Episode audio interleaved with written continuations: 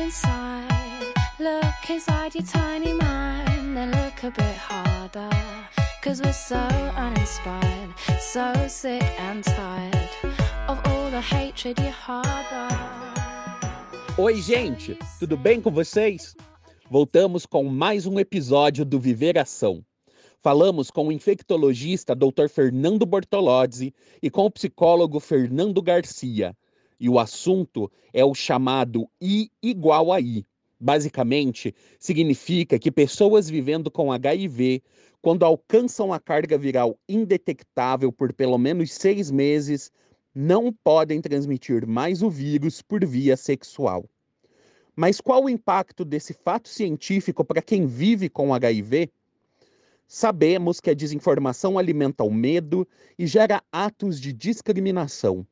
Mas I igual a I pode significar que não existem razões racionais para não ficar com uma pessoa com HIV. Não existem razões também para não dividir nossas vidas com quem vive com HIV. E claro, não existem razões para não amar uma pessoa com HIV. Então se liga. Está na hora de acabarmos com os estigmas e as discriminações ligadas ao HIV, à sexualidade e à diversidade. Lembre-se, se você interromper uma história ou não se permitir começar uma história com alguém porque ela vive com HIV, quem pode acabar perdendo e muito é você. Então presta atenção. E quem vive com HIV não precisa se sentir menor ou menos merecedor só porque vive com HIV. A gente precisa se valorizar, pensar no que somos, o que fizemos até aqui e, principalmente, colocar sempre em primeiro lugar nosso autocuidado. Então, nada de aceitar abusos, violências, sejam verbais ou físicas, só porque a outra pessoa te aceita, apesar do HIV. Para gente, ter HIV não é defeito e nem dá o direito a ninguém de abusar da sua vontade de amar e compartilhar. Lembre-se, pode parecer clichê, mas você só estará pronto para o amor quando se amar de verdade. Mas a gente sabe, nem sempre é fácil. Tem aquele medo da rejeição, tem aquela coisa do contar ou não contar e aquele nervosismo mas pense bem, você já passou por tanta coisa, lidou com o diagnóstico, superou e se superou, então nada de medo, desânimo e angústias. Se você decidir contar e rolar uma rejeição, bem, quem perde é o outro, que não vai ter o privilégio de compartilhar com essa pessoa incrível que você é. Antes de tudo, cuide de você. E, gente, se vocês ainda duvidam do I igual a I, vão descobrir nesse episódio que ele é comprovado pela ciência. Muitos estudos comprovam isso. O estudo HPTN 052 de 2011, o Partner One de 2014, o estudo START de 2015, Opposites Attract de 2017 e Partner 2 de 2018. Todos esses estudos foram essenciais para comprovar isso e vários órgãos governamentais responsáveis pela saúde das pessoas confirmaram esta descoberta. Foi assim com o Ministério da Saúde em 2019. E foi assim com a Comissão Suíça de AIDS, ainda lá em 2008. Portanto, com o uso da terapia antirretroviral, temos benefícios para a saúde das pessoas vivendo com HIV ou AIDS. E olha que incrível, também para a prevenção da transmissão do HIV, em qualquer estágio da infecção. Isso é o que se chama de tratamento como prevenção. O entendimento de que a terapia antirretroviral eficaz previne a transmissão pode ajudar a reduzir o estigma ligado ao HIV e encorajar pessoas vivendo com HIV ou AIDS a iniciar e, principalmente, aderir ao tratamento com os antirretrovirais. Bora lá? Seja bem-vindo ou bem-vinda ao Viveração, nosso encontro quinzenal para falar de sexualidade, saúde e direitos humanos. Oi, gente, tudo bem? Hoje eu estou aqui com dois Fernandos, o Fernando Garcia, psicólogo, e o Fernando Bortolozzi, médico infectologista. Tudo bem com vocês, pessoal? Opa, tudo bem, tudo bem, Guto? Tudo bem, Fernando? Tudo bem, pessoal? Boa noite. Como é que vocês estão? Tudo bem por aqui também. Então, gente, hoje a gente vai falar sobre I igual a I, né? Indetectável igual a intransmissível. E eu queria, é, mas antes de começar, eu queria conversar, saber de vocês. Queria que vocês contassem para o pessoal quem são vocês na fila do pão. Então, eu vou começar me apresentando. Guto, meu nome é Fernando Bortolozzi, eu sou médico e infectologista, trabalho especificamente com HIV e AIDS, que é a área, inclusive, com a qual eu sou especialista. Sou médico referência em genotipagem do HIV e em genoresistência do HIV também. É, eu trabalho aqui em Curitiba, sou médico da prefeitura no COA, sou médico do, do Hospital Oswaldo Cruz, pelo Estado, e trabalho também na Prefeitura de São José dos Pinhais. Além disso, faço consultório também com ênfase nas pessoas que vivem com HIV, com o cuidado das pessoas que vivem com HIV. Que legal, que legal. Parabéns. Fernando. é muito Fernando aqui. Muito é, Fernando, né? Eu sou Fernando Garcia, eu moro em Maringá, sou psicólogo, psicanalista, sexólogo e trabalho há um bom tempo com a população LGBT. Legal, gente. Então, hoje eu chamei vocês aqui para a gente conversar um pouco sobre o impacto do I igual a I na vida de quem vive com HIV. E também para a gente pensar um pouquinho juntos aqui se é, esse, é, essa, esse fato científico é, contribui para a diminuição do estigma, né? A gente sabe que, é, infelizmente, ainda existe uma discriminação, né? Tanto no Brasil quanto fora daqui, com relação às pessoas que vivem com HIV. E a gente tenta informar as pessoas sobre isso, né? Sobre é, quando a pessoa fica com a carga viral indetectável, faz o tratamento certinho, ela não transmite mais o HIV por via sexual. E isso é muito legal, né? Contribui para a diminuição do estigma. Então eu queria saber de vocês, assim, na opinião profissional, é, o que, que vocês acham? Se, se teve esse impacto é, ou não? Bom, posso falar primeiro? Então, assim, Guto, é, com certeza a gente tem que pensar que a literatura já tem mostrado isso para a gente há bastante tempo, né? Já tem perto de uma década em que, olhando lá atrás, né, retrospectivamente, né? Desde quando tudo começou na África, que eles começaram a ver que os casais discordantes não tinham transmissão entre si, que alguma coisa estava acontecendo nas pessoas que viviam com HIV e estavam recebendo terapia antirretroviral. Então, o que a gente tem hoje em dia, e que é muito bem embasado, é que depois que uma pessoa começa a terapia antirretroviral e tem sua carga viral indetectável por seis meses, ela não transmite mais o vírus. Em vários lugares do mundo, o início precoce da terapia, inclusive aqui no Brasil, foi por conta disso, né, para tentar diminuir também a transmissão. A gente sabe disso que aqui um dos motivos pelo, pela terapia universal desde 2014 foi para transmitir, para diminuir a transmissão. E é algo que a gente vê muito na prática, né? Tem muitos casais discordantes em que a pessoa que é negativa não usa PrEP e tá a gente não vê transmissão de uma forma geral. Entretanto, né, isso é um conceito que a gente vê que quem conhece muito mais são as pessoas HSH, são as pessoas que vivem com HIV, e é um conceito que ainda é um pouco difícil da gente ver bem disseminado nas, no, no, nos outros nos outros segmentos da população e infelizmente também um pouco nas pessoas da área de saúde. Claro que isso tem melhorado ano após ano, até diminuir estigma e esse conhecimento, eu acho que tem crescido um pouco. Entretanto, eu acho que a gente está muito aquém do que, de onde a gente precisa chegar. Né? Porque eu geralmente, por exemplo, quando eu falo com os meus pacientes, e uma, da, uma coisa que geralmente eu, eu bato muito na tecla com eles nas consultas é que assim, eu faço uma conta com eles. Você mais a medicação, para mim, é exatamente igual a se você não tivesse o vírus. Né? Então, você mais o remédio, para mim, é exatamente igual, tudo era antes. E isso inclui também a, questão de você não transmitir o vírus para os outros.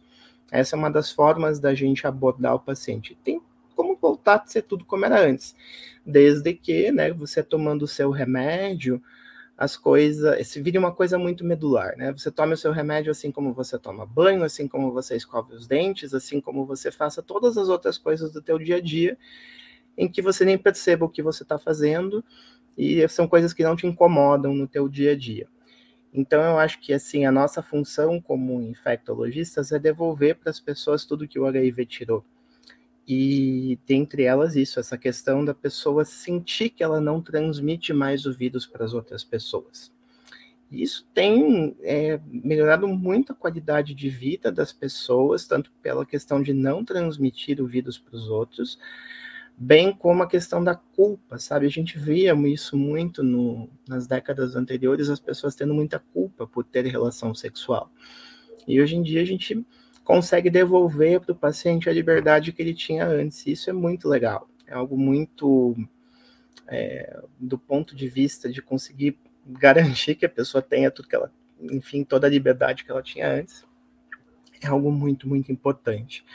Só que eu acho que esse conceito ainda precisa ser muito disseminado.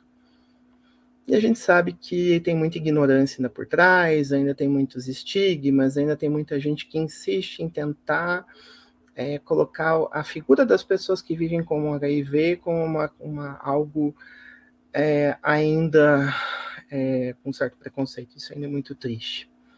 E no teu, na tua visão, Fernando, o que, que você acha aí na tua prática? Isso, eu ia é. perguntar exatamente isso. É, o que o doutor Bortolozzi traz é muito importante, que são dados científicos. Então, esses dados demoram muito para chegar nas pessoas. Em geral, quem tem acesso a esses dados é uma população que tem um nível de escolaridade melhor ou que tem mais facilidade de acesso a esses recursos. É, computador, celular, internet, é, espaço para ter isso. Né? Este assunto ainda é um tabu em muitas instituições, por exemplo, instituições que trabalham com política pública, é, escola, uhum. Né, sindicatos, é, entre os profissionais de saúde, igrejas, e este é um assunto é social, é, não tem nenhum grupo que é específico. A gente já não está mais em 1980, onde esse assunto ele é, é in, in, enfiado, desculpa o palavrão aqui, ou ela abaixo em cima da população é, LGBT. Então, esse assunto, essas informações que o Dr. Bortolozzi traz são fundamentais, elas precisam chegar na base. Mas não é só a informação, é o entendimento do que isso significa, que esse é outro problema. O analfabetismo funcional é um problema. É, o não entendimento do que é CD4, de, é, de métodos de prevenção combinada e outras situações dificultam o entendimento do que isso significa de fato. Existe, uhum. parece que, é, socialmente um espectro que a gente tem muita dificuldade de vencer, que é o ranço daquela mentalidade de 1980. Então, é, a galera que é um pouco mais jovem é, escutou do pai da mãe, ouviu em filmes, que esta é uma doença que, quando a pessoa contrai o vírus, ela está condenada à morte. Para sair deste roteiro é um problema. Então, ainda que haja literatura, é, a absorção deste conteúdo de literatura é, dentro dos afetos de uma pessoa é, que, que é, foi infectada ou é, de uma pessoa que não, que tem um relacionamento ali soro discordante, é muito mais demorada, é muito mais complicada, porque ela implica em valores sociais. Pelo menos no, no, no, no círculo, na bolha onde essa pessoa vive. Né? Então, ela estar vivendo com HIV ou ter um relacionamento com uma pessoa que vive com HIV é, traz uma série de questionamentos. Ainda que a pessoa apareça com o, o, documento, o papel na frente, assim, dizendo, olha, o médico apresenta, o doutor Bortoluz apresenta. Ó, igual aí, é, você está é, indetectável. Né? É, é, racionalmente parece que é fácil de entender, mas uhum. emocionalmente, essa pessoa pega esse papel, ela volta para casa e ela começa a escutar aquilo que a televisão fala, o, o que, que o padre e o pastor da igreja dela fala, e aí essa ideia do conceito de pureza ou de doença é muito pesado. é muito pesada. Então, é um tabu que está para ser vencido. A literatura está nos ajudando muito, mas o, o, processo afetivo em torno desse entendimento é bem mais complexo. Inclusive, inclusive, gente, só contando uma coisa meio pessoal aqui, eu sempre conto coisas pessoais nesse, nesse podcast. Quando o meu médico me falou sobre isso, eu falei para ele: tem certeza? Tem certeza absoluta? Quais são os estudos? Que saber os estudos, é... aquele paciente mais chato. Sabe, Guto, isso é uma coisa que a gente, eu, eu assim, eu vejo assim muitos colegas tentando conversar sobre isso, inclusive com população, com até os outros colegas que não são da área, mas eu trabalho muito esse conceito do you is equal to you é, na população que vive realmente com HIV. Porque, por exemplo, quando a gente trata, a gente faz o diagnóstico e acompanha, por exemplo, uma pessoa que tenha lá mais do que seus 45 anos, a gente conseguir colocar esse conceito na cabeça dessa pessoa de que realmente ela deixou de ser uma ameaça para a transmissão do vírus para as outras pessoas é algo muito complicado. Tem muitas uhum. pessoas que ainda carregam dentro delas uma culpa, né? E né, e acabam não conseguindo conceber isso por conta do, do que foi passado para essa, e como essa pessoa cresceu nas décadas anteriores, né? Que nem você mesmo falou, que uma pessoa que vive com o vírus está condenada a ter as doenças que teriam em, é, em decorrência da imunossupressão que aquele indivíduo teria caso não tomasse a terapia antirretroviral. E tem pessoas que têm isso na cabeça e tem alguns pacientes que a gente tem que trabalhar isso com eles todas as consultas, que eles têm que se autoafirmar de que calma, vai ficar tudo bem, já tá tudo bem. Mas assim, as pessoas mais velhas, assim, mais velhas, vamos, não gosto muito desse termo, mas assim, com mais do que 45 anos, são pessoas que muitas vezes com elas mesmo, mesmo elas estando indetectáveis, a gente tem que às vezes trabalhar isso, porque a sociedade colocou na cabeça delas que elas abre aspas, não são pessoas como as outras.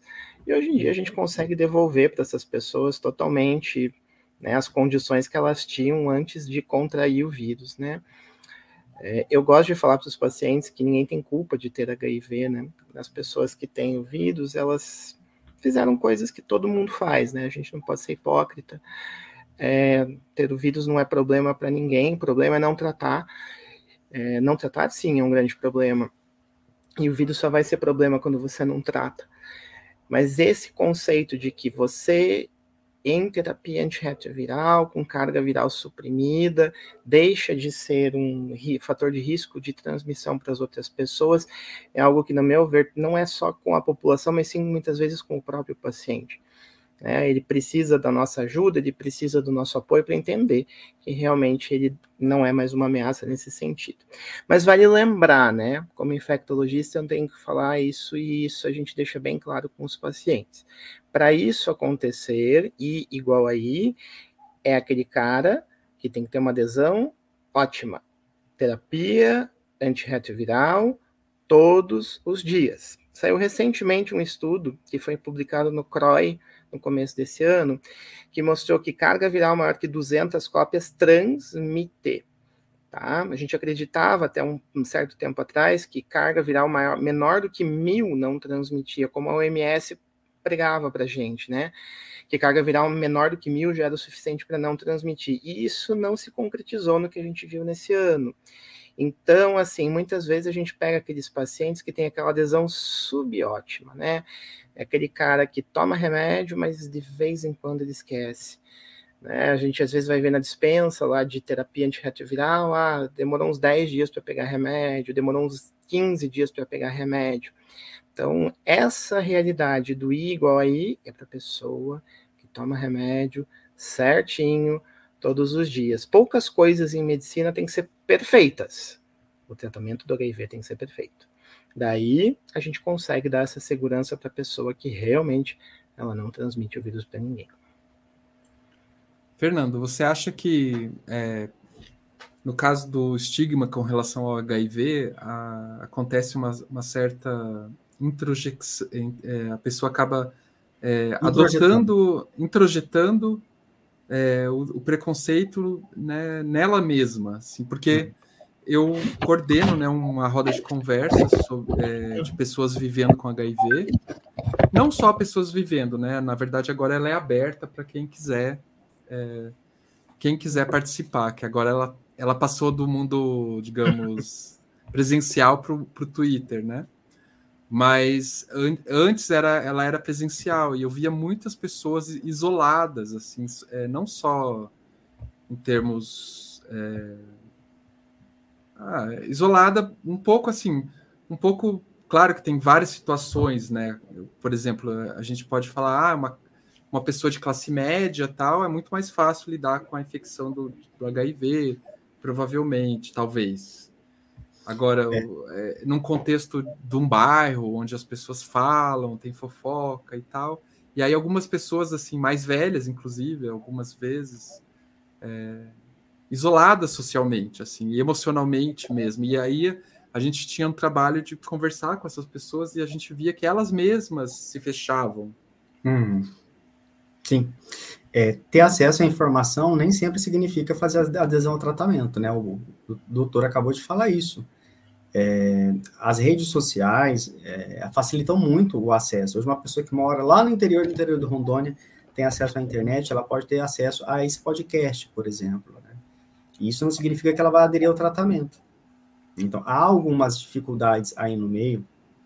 É, a pessoa pode já ter é, comorbidades anteriores, ela já pode ter algumas doenças anteriores, que pode ter problemas é, uhum. sociais, marcadores sociais é, complexos, por exemplo, questões vinculadas à etnia, é, questões de econômicas, questões de escolaridade, é, entre é, questões de saneamento básico, que família vive, é, estrutura familiar, enfim, um monte de coisa transversal que se implica. É, há um espectro social, sim, que introjeta na pessoa o sentimento de culpa. E isso é horrível. É uma herança é, de décadas atrás, a gente não superou isso ainda. Isso é muito forte. É, estamos tentando superar. E qual é o maior risco? É a pessoa entrar em uma neurose de compulsão pela informação. Então, o doutor Bortolo estava dizendo, ah, eu preciso trabalhar com isso toda vez que o paciente vem aqui. Você vê que o paciente desenvolveu uma compulsão pela informação. Eu preciso da validação médica. Se eu não tiver o, o sim do doutor, eu não consigo me relacionar bem com o meu corpo, eu não consigo me relacionar bem com uma outra pessoa, é, eu não consigo rezar, eu desenvolvo aí uma, uma compulsão por comida, ou de autodestruição. O Freud fala em pulsão de morte. Né? Então, é, é, preciso lidar com isso. A gente tem muito a, a superar e é preciso fazer com que a informação, além de racional, ela se torne afetiva. E aqui a presença de um profissional para fazer isso é muito importante. O papel do profissional, o jeito como ele fala, como ele lida com isso, é muito importante para que a pessoa se sinta segura na informação e também no afeto, na, no que toca a, a I igual a I. Uma coisa importante, né, que você falou é que eu acho que as pessoas têm que ter isso na cabeça que ter HIV não faz ninguém nem melhor e nem pior do que ninguém. A gente tem que deixar de fazer, de deixar isso como tem algumas pessoas que usam isso tanto como um fator de inferioridade e muitas pessoas também usam isso para tentar conseguir algum tipo de ganho até com questões uhum. é, previdenciárias e coisas do gênero. A gente tem que entender né, que isso não faz ninguém nem melhor nem pior do que ninguém. A gente tem que ver isso como uma condição médica, como qualquer outra. Né? Eu garanto para vocês que tem pessoas que tenham várias outras doenças em medicina e que também tomem medicação todos os dias e também tenham que fazer exames com certa frequência e também precisem de certos cuidados, até maiores do que com, com o vírus é, com a infecção pelo vírus controlada, né, que é o que a gente vê na maioria dos casos, e esse estigma não existe. Né? Então, assim, a questão de enxergar o HIV como uma condição crônica é algo aonde a gente precisa chegar na cabeça das pessoas. Uma condição crônica controlada está controlada, tanto para você quanto para as pessoas com quem você se relaciona e tirar esse tipo de estigma é algo que vai demorar muito tempo ainda, porque foi semeado na cabeça das pessoas um, um, uma, uma culpa que não existe.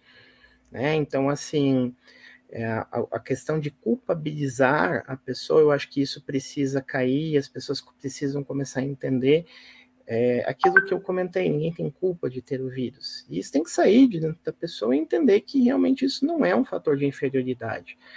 Né? As pessoas têm que entender que é algo que hoje em dia está muito controlada, é muito possível de ser controlado com terapia antirretroviral. Porém, Fernando, tem uma outra coisa que precisa ser falada, é que assim, as terapias que as pessoas usam não são todas iguais. Né? A gente tem vários tipos diferentes de terapia antirretroviral que as pessoas podem usar. A gente tem pacientes que pegaram o vírus em várias décadas diferentes. Eu tenho pacientes que pegaram o vírus na década de 80 e estão né, em terapia antirretroviral até hoje, com esquemas diferentes de acordo com o padrão virológico de cada um. Entretanto, tem muita gente por aí ainda que faz uso de terapia antirretroviral que não é isenta de efeitos adversos. E isso, às vezes, ainda é um fator complicador muito importante para a gente conseguir é, sedimentar isso de que a terapia antirretroviral tem que ser uma coisa é, medular na pessoa. E tem que ser uma intervenção inócua, né, sem efeito adverso. E tem gente que ainda está com esquemas muito antigos e isso limita muitas vezes a nossa adesão, porque a pessoa acaba se tendo algum tipo de efeito colateral e muitas vezes acaba não tendo um tratamento apropriado. Então, isso é uma coisa que também precisa ser conversada com o médico. E, se for possível, como na maioria das vezes é, às vezes dá um pouco de trabalho para a gente, às vezes a gente precisa. É, fazer algumas mudanças, pedir autorização para a Câmara Técnica do Ministério em alguns cenários, mas é possível muitas vezes minimizar efeito colateral. Se nós queremos adesão do paciente, é direito dele não querer também efeito colateral do medicamento. Então, eu acho que são vários vieses aí. A gente vem de uma época aqui no Brasil em que realmente as pessoas usavam o termo, abre aspas, coquetel, fecha aspas, né? Eu odeio essa palavra, mas muitas pessoas usaram muitos comprimidos no passado e realmente que não eram isentos de efeitos colaterais. E hoje em dia esse cenário pode ser mudado. E isso é uma coisa que não é todo mundo que está bem acomodado ao seu remédio, né? Tem pessoas que precisam melhorar a sua relação com o remédio para que as coisas fiquem bem. Então, são vários pequenos fatores que a gente precisa ajustar até chegar ao I igual a I para todo mundo. Então, acho que tem. É uma coisa bem mais complexa. É, a gente inclusive fez um episódio do Viveração, o 13 da temporada passada, uhum. que sobre tecnologias de, de tratamento né, do, ao uhum. HIV. Então, a gente conversou com um especialista nessa área de incorpor a incorporação de novos medicamentos, coisas Isso. mais modernas que estão Tem aparecendo. Tem três novos né, que estão chegando aí para para incorporar o nosso arsenal para os vírus mais resistentes, três novas medicações, mas cada vez mais que a gente vê né, a literatura, a gente vê que a gente precisa de menos né, combinações, combinações até mais enxutas para conseguir manter carga viral indetectável no paciente aderente. Né? E isso a gente tem que tentar fazer cada vez mais para melhorar a vida da pessoa, né? Então, tentar fazer com que é, né, o menor número de comprimidos, menor número de efeito colateral. Então, tentar enxugar o máximo possível a prescrição para conseguir fazer uma adesão mais, mais é, fácil, né? Mas acho que tem chão muito para a gente conseguir chegar a isso, na, esse, esse critério, essa, esse conceito de igual aí para todo mundo, sem nenhum tipo de efeito adverso, que é o nosso sonho, né, como infectologistas.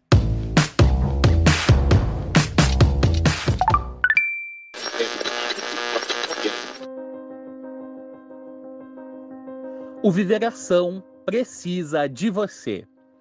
Temos atualmente uma epidemia de HIV concentrada na população negra, jovem e gay do Brasil. Essas populações são também as mais atingidas pelos casos e pelas mortes em decorrência da AIDS. Romper os tabus com relação às práticas sexuais é contribuir para a diminuição dos casos de agravos relacionados ao HIV e a outras ISTs, e principalmente contribuir para que tenhamos vidas afetivas e sexuais mais descomplicadas, saudáveis e felizes. Precisamos falar sobre sexualidade e despatologizar as práticas sexuais para desmitificar e desestigmatizar o HIV. É por isso que precisamos da ajuda de todos vocês para chegar a mais pessoas. Quanto mais gente ouvir o Viveração, maior será a capacidade de mudar essa realidade. Participe da campanha, ajude a impulsionar os episódios do Viveração Podcast. Contribua com a gente. Nossa chave Pix é viveraçãopodcast@gmail.com. Lembrando que viveração é sem cedilha e sem o tio.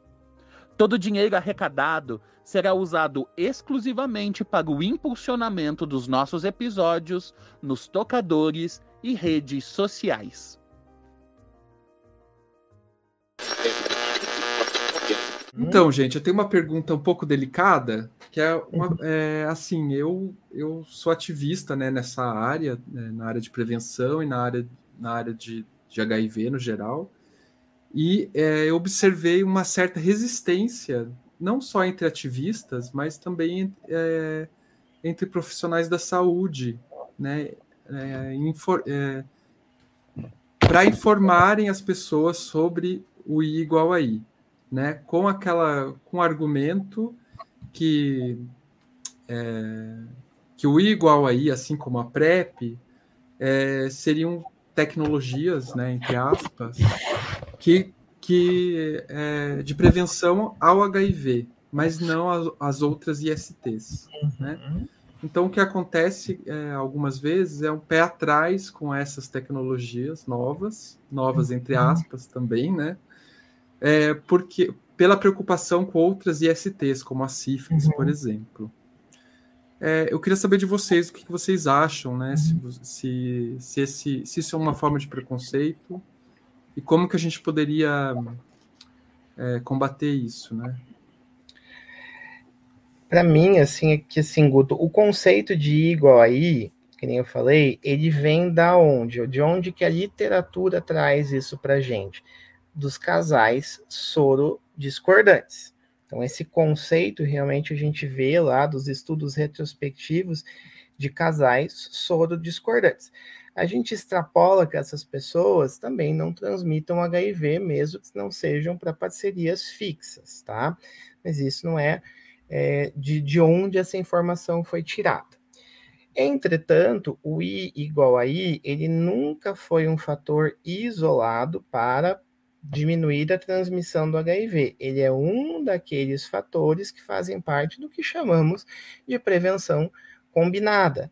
Então, a questão realmente de I igual a I nunca foi um fator isolado para, trans, para impedir a transmissão do HIV, bem como o PrEP também nunca foi e nunca deve ser utilizado como metodologia única para a prevenção do HIV, nem como preservativo deve ser usado como estratégia única. Estamos em 2022, na era da prevenção combinada, em que a gente associa várias ferramentas para conseguir ter a transmissão do conseguir diminuir ou até neutralizar a infecção pelo HIV. Então, eu acho que essa questão de não disseminar é falta de informação e saber de onde que essa informação foi tirada, que foi dos estudos retrospectivos lá na África de casais soro-discordantes, né? Muitos casais, inclusive heterossexuais, em que o parceiro negativo não pegava o vírus do parceiro positivo, porque o parceiro positivo estava em tratamento. Então a gente tem que pegar esse dado de onde que isso vem nos estudos clínicos. Esses dados eles vêm desses casais. Então assim, a gente deve passar essa informação para o paciente para ele se sentir seguro de não transmitir o vírus para os outros. Mas eu também acho que isso a gente tem que tomar um pouco de cuidado e ter uma cautela importante em quando a gente passa essa informação e a pessoa também use isso como um único critério para ela não se prevenir, por exemplo. Isso também não é respaldado por literatura. Então, eu acho que é muito de acordo com a forma com a qual a gente passa essa informação. A gente tem que passar essa informação de uma forma que a pessoa não se sinta com medo de passar o vírus para as outras pessoas. Entretanto, ela não deve deixar de se proteger, porque a gente já tem mais de 40 doenças que podem ser transmitidas pelo ato sexual. Então, é, isso é até mais um fator de proteção para a pessoa, para ela não se culpar. Eu sempre penso muito mais na pessoa do que no outro, porque ela tem que tirar esse sentimento de culpa dela. Mas é, e para os profissionais, eu acho que o que tem que ter em mente é que em detectar o seu paciente acaba sendo um fator de um fator que você acaba diminuindo a transmissão para as outras pessoas. Acho que é essa informação que tem que passar para eles. E não que a pessoa que está indetectável que saia por aí tendo relação com várias pessoas sem preservativo. Isso não é o objetivo ou sem outros métodos de proteção. Mas sim, tirar justamente mais uma vez essa história do sentimento de culpa, do sentimento de medo de transmissão e coisas do gênero. Acho que é, a informação ela tem que ser passada com base científica, com base de onde essa informação foi adquirida. Entendi. Você quer comentar, Fernando? É, eu só, só para endossar o que o doutor falou, a experiência que eu tenho com outros profissionais também caminha nessa direção. É, eu já escutei frases do tipo, ah, eu não concordo com isso, é, porque disseminar essa informação é dar uma autorização para que alguém é, transe sem camisinha. Então, você vê que o profissional, quando fala isso, ele não tem informação ou correta ou suficiente sobre isso. Ou esse profissional tem algumas crenças anteriores que dificultam o entendimento. Em geral, são crenças de cunho religioso ou moral.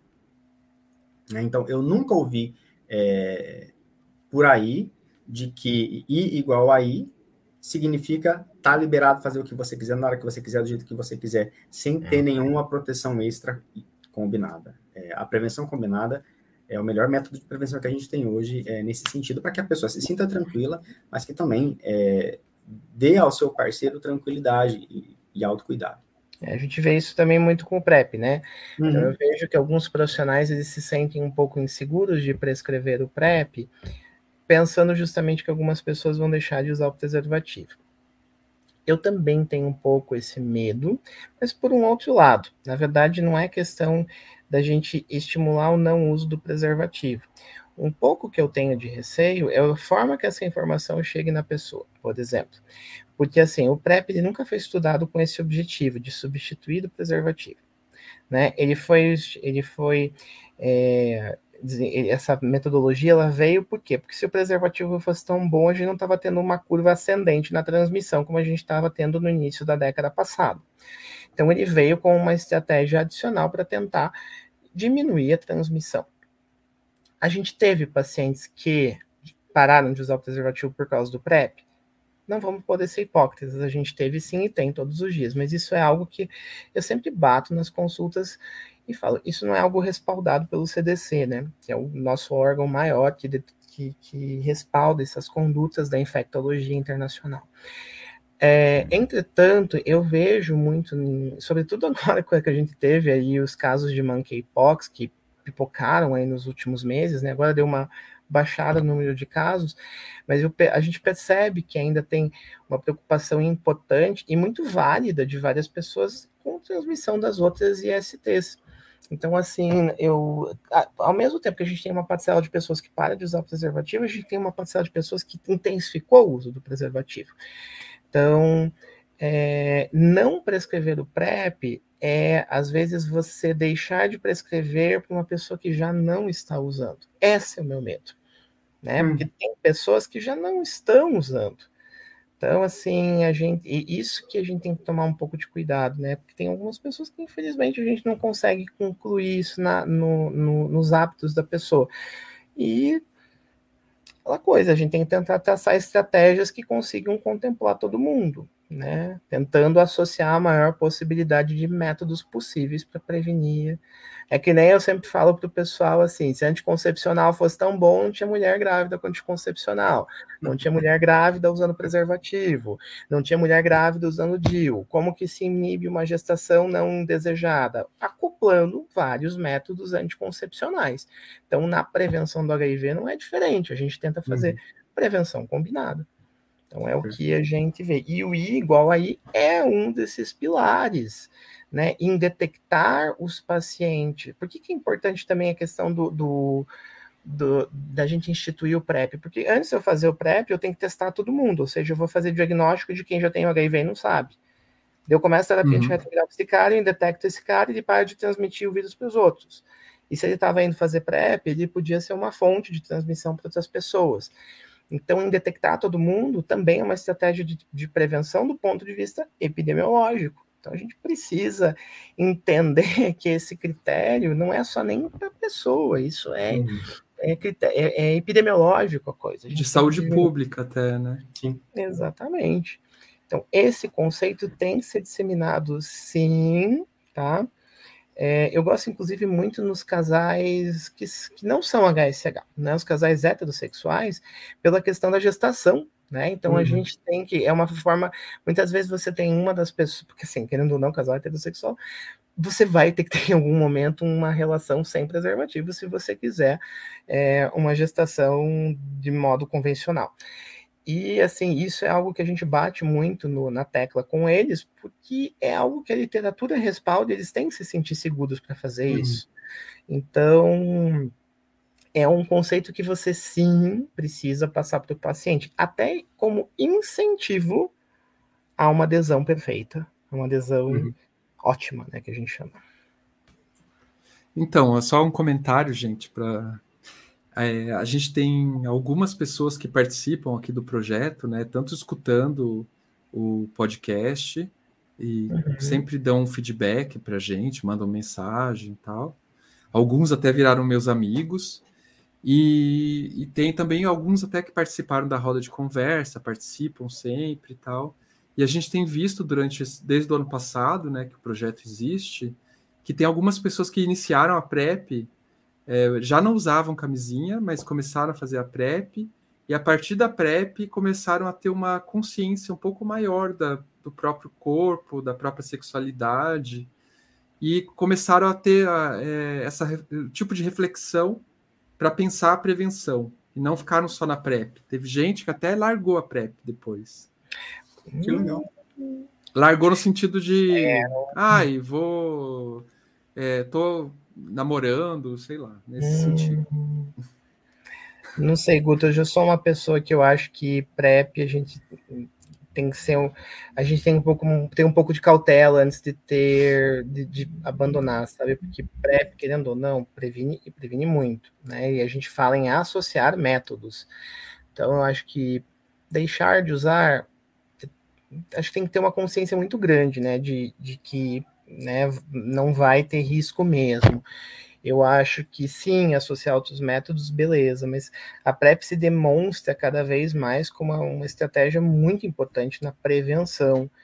Então, acho que assim, não, inclusive, não, mas... inclusive, inclusive eu falo, gente, é, você está num relacionamento não quer dizer que você pode abrir é. mão é. dos métodos de prevenção, é. né? Isso é uma é, questão, eu... assim eu até tenho, sabe, Guto, eu posso falar porque eu não vou falar nomes, eu tenho, tenho um casal, né, que um dos era positivo, né, o outro era negativo, e eis que o parceiro negativo aparece com o vírus positivo numa das consultas, né. Trocando em miúdos, depois de um tempo descubro que o outro parceiro deixou de tomar a medicação e não avisou o colega, não avisou o parceiro. É, e às vezes as pessoas falam: ah, mas se o meu parceiro está indetectável, por que, que eu preciso usar o PrEP? Porque o PrEP visa proteção individual, independente da adesão do seu parceiro. Então, tudo bem, se o seu parceiro está usando o remédio certinho todos os dias, ele não te transmite, mas a sua prevenção não deve depender da adesão do seu parceiro. Por isso que eu te prescrevo PrEP. Porque vai que ele deixa de tomar o remédio e não te conta. Então, eu ainda sou das pessoas que defendem que sim, mesmo seu parceiro sendo indetectável, acho que você precisa usar PrEP, porque eu, como médico, eu viso a sua proteção de forma individual, independente da adesão do seu parceiro. Não é duvidar do seu parceiro, mas é associar o maior número de metodologias que consigam prevenir a transmissão do vírus possível, sabe? E ter uma responsabilidade compartilhada também, né? Porque a responsabilidade ficando só em cima de um também não, não me parece muito justo também. É, nos estudos do PrEP, né, a gente vê muito esse critério, proteção individual. E para mim mesmo, numa relação fixa, eu devo proteger aquele, aquele paciente pensando nele do ponto de vista individual, independente do outro. Então, uhum. isso é uhum. muito importante a gente ter em mente. Né? Para mim, casal soro discordante, eles falam: ah, você prescreve PrEP, é porque você. Né, porque uma pessoa não confia na outra. Não é questão disso, é que são coisas diferentes. Né? E a pessoa precisa estar protegida, independente das, da, daquilo que depende da sua própria vontade. Então, isso que é importante a gente ter em mente. Fernando, Fernando Garcia agora. É, eu queria te fazer uma pergunta um pouco delicada, né? Vamos lá. No, no movimento de HIV entre os ativistas, há uma crítica bem frequente à, à questão do igual aí, por, por causa da, é, da questão de, de algumas pessoas não conseguirem chegar a essa indetectabilidade. Né? Uhum por motivos diversos, não só por motivos psicológicos ou dificuldades da adesão, como por motivos às vezes sociais, né? Ou, ou, às vezes econômicos. A gente já teve, por exemplo, na roda de conversa em 2019, caso de pessoas que não estavam aderindo ao tratamento, que a gente descobriu depois que eram pessoas que não tinham o que comer. E aí, como elas não tinham o que comer, elas não conseguiam tomar o remédio, ou tomavam e, e passavam, passava mal tal. Então existem questões é, que são que vão além do individual, né? Uhum. Então eu queria pensar com vocês, né? Mas começar com você, é como que a gente uhum. poderia falar disso, pensar essas questões do I igual aí, mas sem colocar a responsabilidade apenas no indivíduo, né? Porque uhum é, a gente pode pensar saúde é, de uma forma mais ampla, não somente é, colocar o peso em cima do indivíduo apenas. É, um, é, uma, é uma ótima discussão, Guto. Eu falava agora há pouco sobre marcadores sociais, isso é muito importante. Né? Então, tem, tem pessoas e pessoas, realidades e realidades. Não dá para a gente universalizar é, respostas, embora a gente fique procurando alguns, algum padrão, mas sempre haverá um caso ou outro que foge, e, a pessoa precisa ser considerada na sua individualidade dentro do seu contexto. É, tem uma frase que eu odeio na psicologia, que eu tenho raiva, ódio mortal, que é, aspas, você é o único responsável pelas coisas que te acontecem. Fecha aspas. Ninguém vive numa ilha. Né? O efeito borboleta é exatamente isso.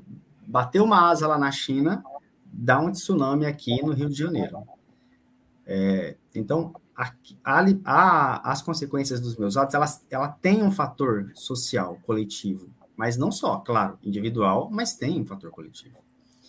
É, essa situação de responsabilidade compartilhada, eu posso te dar como exemplo onde eu estava agora há pouco, que era na reunião do Conselho Municipal de Saúde de Curitiba, de, de Curitiba, não estou mais em Curitiba, estou em Maringá, de Maringá. Então, lá se discute política pública este assunto ele precisa sair do nível individual, enquanto é, informação, prevenção, é, tratamento, e ganhar espaços coletivos, sem tabu. Ou melhor, diminuindo o tabu possível, é, o quanto menor possível. Por exemplo, em igrejas, sindicatos, empresas, é, postos de saúde e por aí vai. É, nas, é, como disciplina ou como conteúdo programático na, nas universidades. Porque para ter responsabilidade social, é, com tudo, não implica só o sujeito, implica onde ele vai onde ele vai ter acesso, se ele tem acesso a chegar na unidade de saúde, se ele vai chegar lá alimentado ou não vai. Em cidade pequena, por exemplo, isso é muito complicado. Você imagina que uma pessoa para pegar PrEP ou para pegar outra medicação numa cidade pequena, no, no posto de saúde, o sigilo ali é muito complicado. E tem gente que não, não quer pegar, vai para um grande centro, então nem sempre tem dinheiro para ir lá, tem que faltar um dia no trabalho para poder é, vir numa cidade polo para poder pegar medicação. Que consequências tem isso no trabalho dela? Que consequência tem isso é, na família dela? Às vezes a família nem sabe da situação da, da pessoa. Então, isso é complexo, mas há como diminuir os prejuízos. Inclusive, né, a PrEP, se a gente for ver, por mais que a PrEP esteja no Brasil desde 2018, eu não sei se todo mundo sabe disso, mas a gente já teve dois momentos da PrEP aqui no Brasil. Em 2018, quando ela chegou aqui, ela foi unicamente destinada para as capitais. Não sei se você sabia disso, Fernando. Ela não existia nos, no, na, na, nas, nas quando ela não era financiada pelo Ministério da Saúde, ela era unicamente como projeto de pesquisa do CDC no Brasil. Uhum. Né? Em julho do ano passado, a PrEP passou a vir pelo Ministério da Saúde, começou a ser financiada pelo, por ele, e inclusive ela pode ser agora prescrita por qualquer médico, não precisa mais estar num projeto de pesquisa. E aí sim ela chegou nas cidades menores, ou seja, a PrEP no Brasil como um todo, eu digo que PrEP no Brasil mesmo, a gente teve em 2021. A gente não hum. tinha antes, porque tinha alguns centros selecionados como projeto de pesquisa. É, e isso a gente vê que são, quem distribui a PrEP são as mesmas farmácias que dispensam a terapia antirretroviral. No cenário dos pacientes que vivem com HIV, o que, que a gente vê muito na realidade, inclusive é, eu trabalho com muitos pacientes que vivem na região metropolitana de Curitiba. Né? Tem pacientes que faltam consulta, né, porque não tem dinheiro da condução, porque não tem, às vezes, é, alguém que saiba ler que possa vir junto com ele para conseguir ajudá-lo na consulta. Tem gente que não consegue coletar os exames algumas semanas antes, porque também passa pelas mesmas dificuldades. E tem pessoas que às vezes têm que andar mais do que 100 quilômetros para conseguir chegar na farmácia de dispensação. E a gente vê, é, eu falo que hoje em dia o HIV está bem democrático, né? No passado, quando a gente tinha o início da, da, da, da epidemia, a gente via o HIV muito mais nas, nas, nas, populações que tinham um bom nível, um bom nível socioeconômico, eram pessoas que viajavam, eram pessoas que tinham uma vida social boa. Hoje em dia tem HIV para todo mundo, né? E está bem democrático de uma forma geral, e ele pega, inclusive, as populações que são muito mais desfavorecidas. E a gente vê né, esse cenário muito no dia a dia. Então, claro que a adesão tem muita relação com o fator social, sim. O problema é que para conseguir resolver isso, é, são vários fatores, né?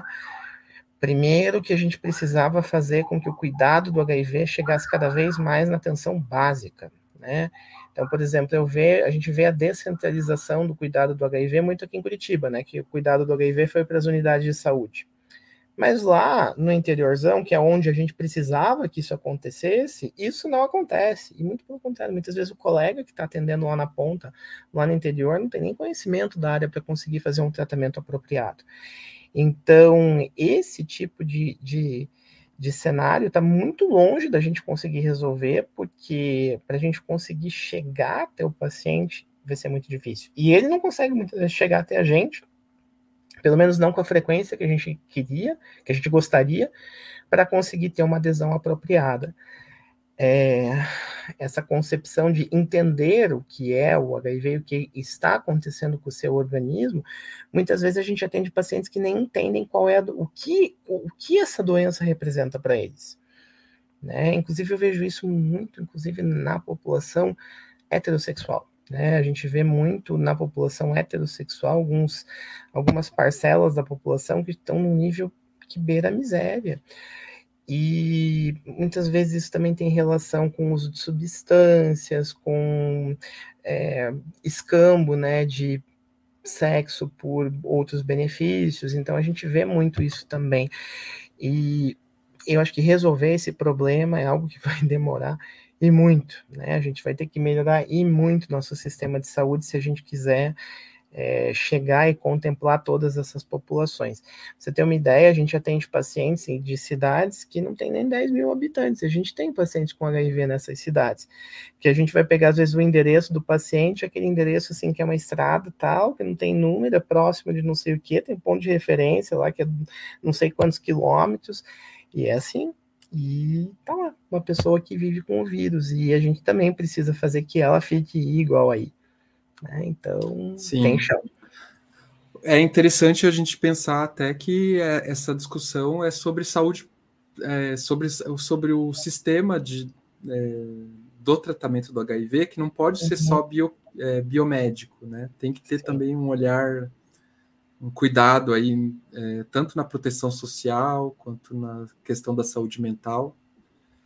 né, que é, muitas vezes é desconsiderado, por exemplo. Né? Em muitos lugares a gente não tem é uma assistência é, na área de saúde mental no Brasil, né? no interiorzão, enfim, e algumas periferias também não.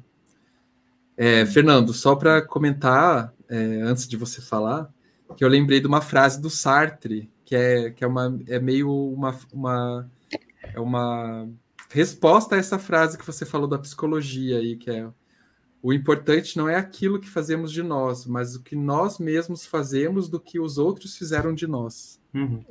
Que eu acho que é uma frase um pouco mais interessante do que aquela da, que você falou. Exatamente. A gente vive num contexto é, onde se fala muito em prosperidade, né? Como se isso fosse um item é, absolutamente válido para todo mundo, crescente e não dinâmico, fixo. É, isso é impossível. Né? Ninguém tem só prosperidade ou só saúde na vida. As vicissitudes, dores, doenças fazem parte é, do ser humano e aprender a lidar com isso é importante. O impacto é, mental na pessoa que tem é, I igual a I melhora bastante, mas não dá conta. Ele vai precisar de um outro suporte, às vezes religioso, que é, nem toda religião ajuda, ou pelo menos nem todo religioso discurso, nem todo discurso religioso colabora para essa pessoa aprender a lidar com isso. Mas é preciso encontrar outros mecanismos de enfrentamento. Por exemplo, conversar com o melhor amigo. Por exemplo, conversar entre mais de um amigo, se for o caso. Algumas religiões inclusivas podem tratar sobre isso. Participar de fóruns de discussão. O Grupo Viveração, por exemplo, que faz esses debates, esses encontros como suporte e apoio. Fazer terapia. Conversar com alguém que já vive essa realidade é, com tranquilidade, ajuda a diminuir o impacto. Né? Agora, essa é uma desconstrução que precisa ser levada para a vida toda, para a vida toda. E é, é possível, sim, é, diminuir o impacto psicológico, o sofrimento psíquico de uma pessoa é, que tem, é, que vive com HIV, é, tendo I igual a I ou não é possível diminuir esse sofrimento. Se for necessário é, auxílios é, psicotrópicos, a medicina está aí para isso. Né? O doutor Bortoluzzi está aí para isso. E, e fazer é, essa, esse tratamento é, um, olhando mais de uma, de uma dimensão é caminhar para uma realização, para uma serenidade em relação ao próprio sexo e à sexualidade. É, eu ia fazer justamente esse comentário, que que esse é um aspecto às vezes negligenciado, né? Quando as pessoas é depois que as pessoas ficam indetectáveis ou, ou mesmo antes a sexualidade da pessoa que vive com HIV, né? Como que a, às vezes, muitas vezes elas ficam fechadas durante anos, assim. A gente vê muito, principalmente o pessoal mais das antigas, assim. É muito pesado. É, Guto, assim, a, quando a pessoa descobre que é, foi infectado com HIV, começa a surgir um monte de neuroses. É, assim, a relação com o corpo dela muda, ela, ela pode começar a se olhar de um jeito inadequado, ela pode começar a se sentir suja, ela pode começar é, a olhar para as pessoas e ter medo de tocar nelas. O sentimento de não merecimento, eu acho que é o sentimento mais comum, junto com a culpa, dos que eu já encontrei em, em terapia. É impressionante é isso. E é todo mundo assim? Não. Mas a maioria das pessoas passa por uma fase é, de nojo de si mesma, ou de, de não, não consigo encostar em alguém, porque tudo que é meu é pecaminoso, é sujo, é feio, eu vou causar a morte de alguém, é, a, a pessoa assim entra numa, num, num círculo de pensamento tão ruim que sem ajuda profissional talvez não consiga. É, e, e, é possível sim o, o esperma, o corpo, o beijo de uma pessoa que vive com HIV não é menos puro ou menos sadio do que uma outra pessoa. Né? Então, a gente precisa é, falar sobre isso com tranquilidade, com serenidade, para ajudar a pessoa a se olhar com amor. Eu gostei da fórmula que o, que o doutor usou aí no começo da nossa conversa, que é, olha, você mais a medicação, para mim, é igual uma pessoa que não, é, que não tem HIV. Eu nunca tinha ouvido essa expressão, eu vou adotar por aqui também. Ela serene, é um discurso muito sereno para poder ajudar uma pessoa a se olhar com misericórdia, a se olhar com compaixão, a se olhar com amor e com paciência, é, sobretudo. Sim. É... Também gostei bastante, Fernando Bortolozzi. É, a nossa missão como infectologistas é devolver para o paciente tudo que o HIV tirou. O meu objetivo como médico é tirar dele não só o vírus, não só em detectar a carga viral, mas a pessoa tem em mente que vai ficar tudo bem vai ficar tudo igual era antes. A gente precisa ter isso em mente. Estamos em 2022.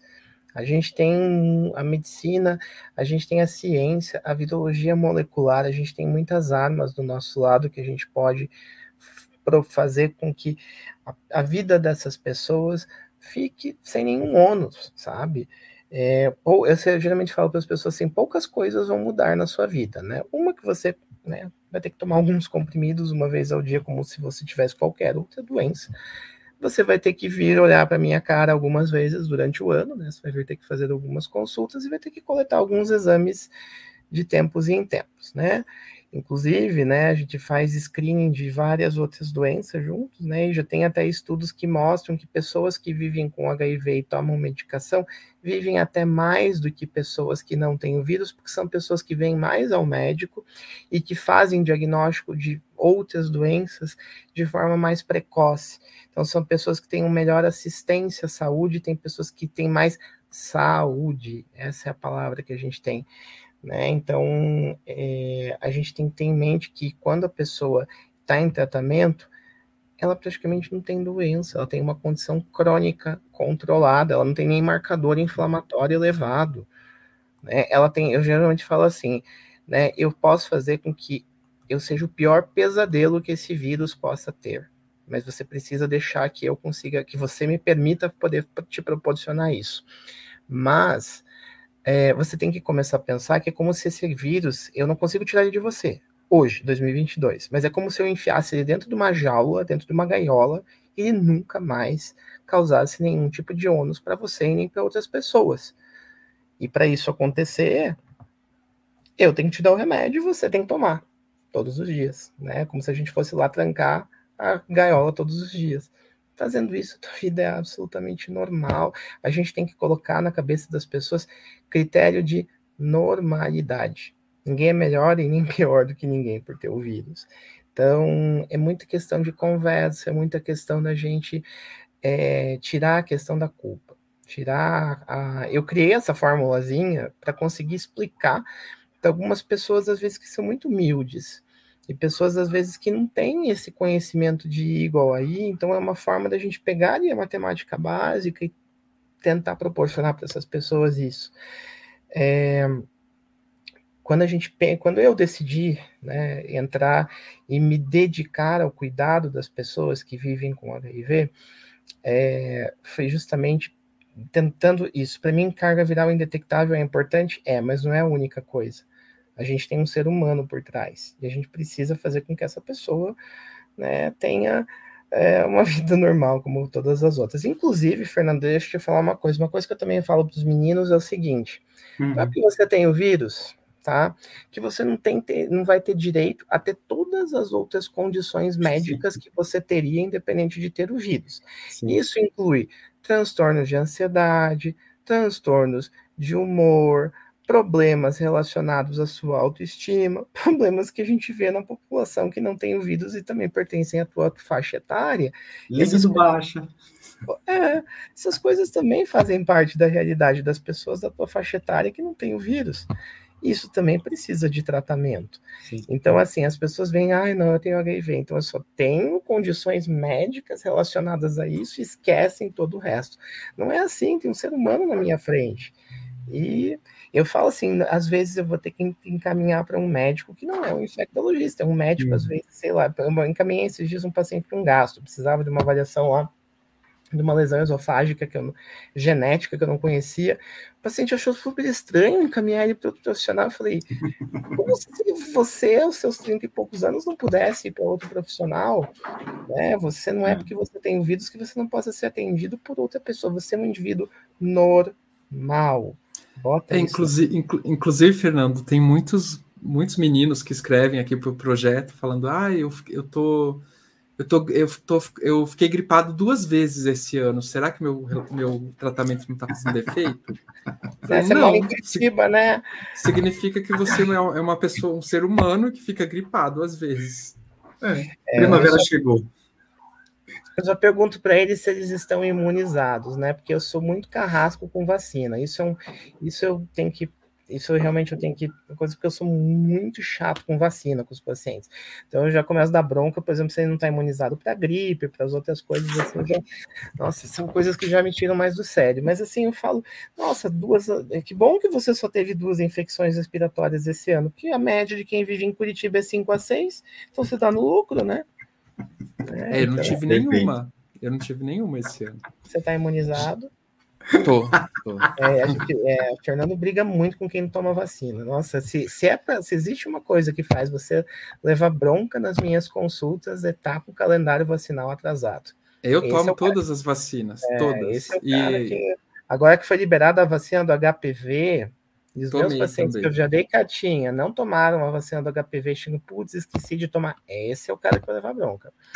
Mas, é, ah, não, vacina Muito não dá para aplicar, né, gente? Vacina não dá para. Sim, dar, tomei todas de Covid, tomei, nossa, Aí eu assim. A cinco. Ah, bom.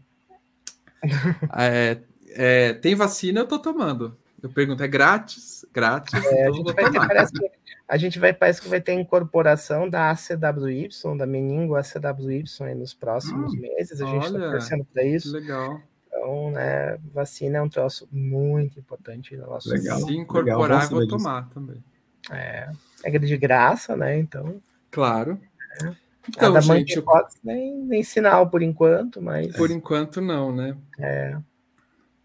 Então, gente, eu queria agradecer a vocês. É, eu gostei bastante do papo, foi bem interessante. Ao mesmo tempo, não ficou uma, um papo pesado, né? E ficou, a gente conseguiu falar de várias coisas e um pouco além até do, do tema do episódio. E eu queria abrir o microfone para vocês, para vocês darem é, um recado final, falarem o que vocês quiserem, na verdade. Passar redes sociais, se quiserem.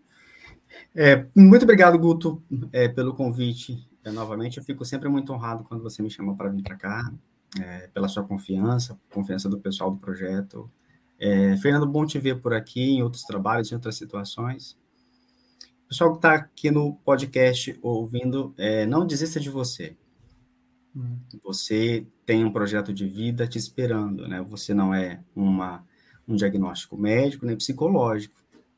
Você é gente que merece gozar, que merece ser feliz, viajar, namorar, pagar conta também.